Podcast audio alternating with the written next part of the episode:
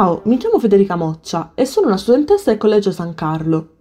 Quest'anno ho deciso di andare in Erasmus e questa è la rubrica Diario di un Erasmus che io, insieme ad altri collegiali, abbiamo deciso di registrare per altri studenti universitari che, per poca conoscenza dell'ambito o per pura curiosità, vogliono sapere cosa significa andare in Erasmus sotto tutti i punti di vista. Questo è il nostro primo episodio, successivamente ce ne saranno altri e tutti con tematiche diverse. Io in questo momento mi trovo a Minut, in Irlanda, e sarò qui fino alla fine del primo semestre, ossia fino a febbraio. In questo podcast io vi parlerò del tema delle emozioni, perché per me Erasmus vuol dire emozioni.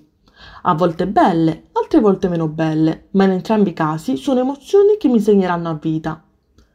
Quando ho iniziato l'università non avevo mai preso in considerazione l'idea di poter fare questa esperienza. Sono stata sempre una ragazza molto timida e pensare di dovermi trasferire in un posto così lontano da casa per così tanto tempo e senza conoscere la lingua mi spaventava enormemente. E detto sinceramente, non ne sono mai stata molto convinta, fino a quando non sono uscite le domande e lì mi sono trovata davanti a una scelta che mai avrei pensato di prendere. Quando ho visto il bando, da un lato pensavo che non sarebbe stata una cosa adatta a me, perché ero troppo chiusa per potermela vivere bene ma dall'altro un turbine di emozioni mi ha pervaso. Mi allettava l'idea di dovermi mettere in gioco, di poter fare un'esperienza unica nella mia vita e soprattutto di poter finalmente abbattere il muro della lingua e poter imparare l'inglese.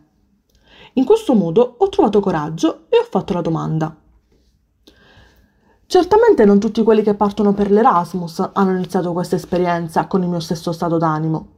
Conosco amici che fin dal primo anno di università sognavano di poter partire Altri, che anche se l'avevano deciso più tardi, erano comunque felicissimi e pronti per poter vivere al massimo questa esperienza.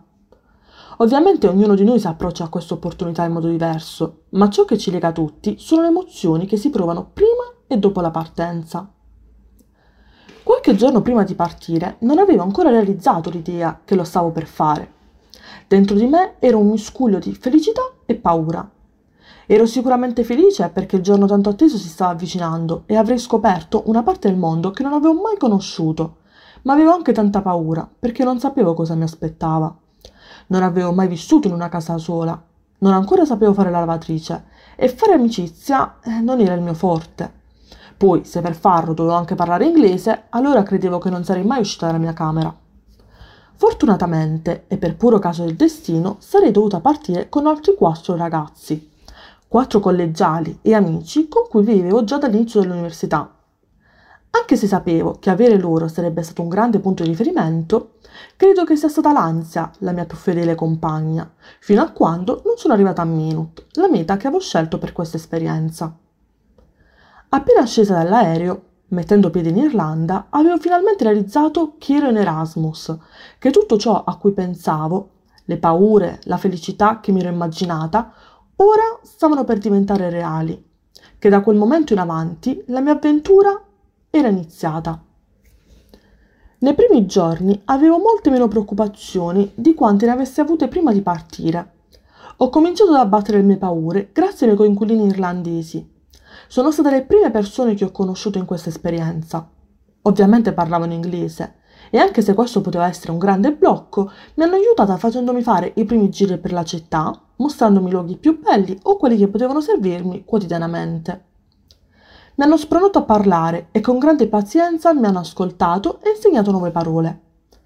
Questo mi ha fatto capire che la timidezza era solo un mio limite, che ci sono tantissime brave persone che anche se non sai parlare benissimo vogliono essere tuoi amici e aiutarti a migliorare. Con questa consapevolezza mi sono iscritta alle prime società universitarie e poi club sportivi. Questi sono stati dei grandi incentivi per conoscere altre persone e fare nuove conoscenze. Piano piano ho affrontato tutte quelle paure che mi tormentavano prima di partire, anche la più stupida come il non saper fare la lavatrice. In questo caso ho chiamato mia madre e le ho chiesto aiuto. Ciò mi ha fatto capire che anche se sono lontana da casa, se ho bisogno, i miei familiari o i miei amici ci sono sempre, che basta una telefonata per abbattere qualsiasi distanza.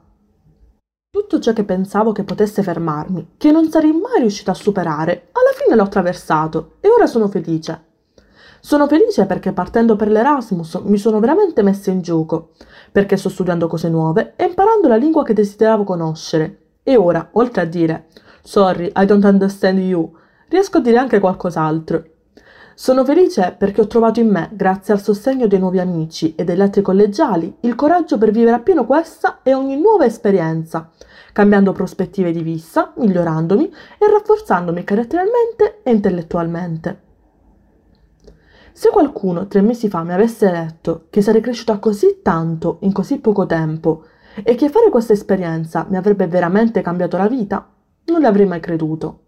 Ma ora che sono qui, posso dirti che è andata veramente in questo modo e spero che anche tu, o chiunque voglia, non rimanga attanagliato dalla paura di non farcela, ma che trovi dentro di sé, o con il sostegno dei suoi cari, il coraggio di partire, per rivoluzionarsi e tornare da questa esperienza nella versione migliore di se stesso.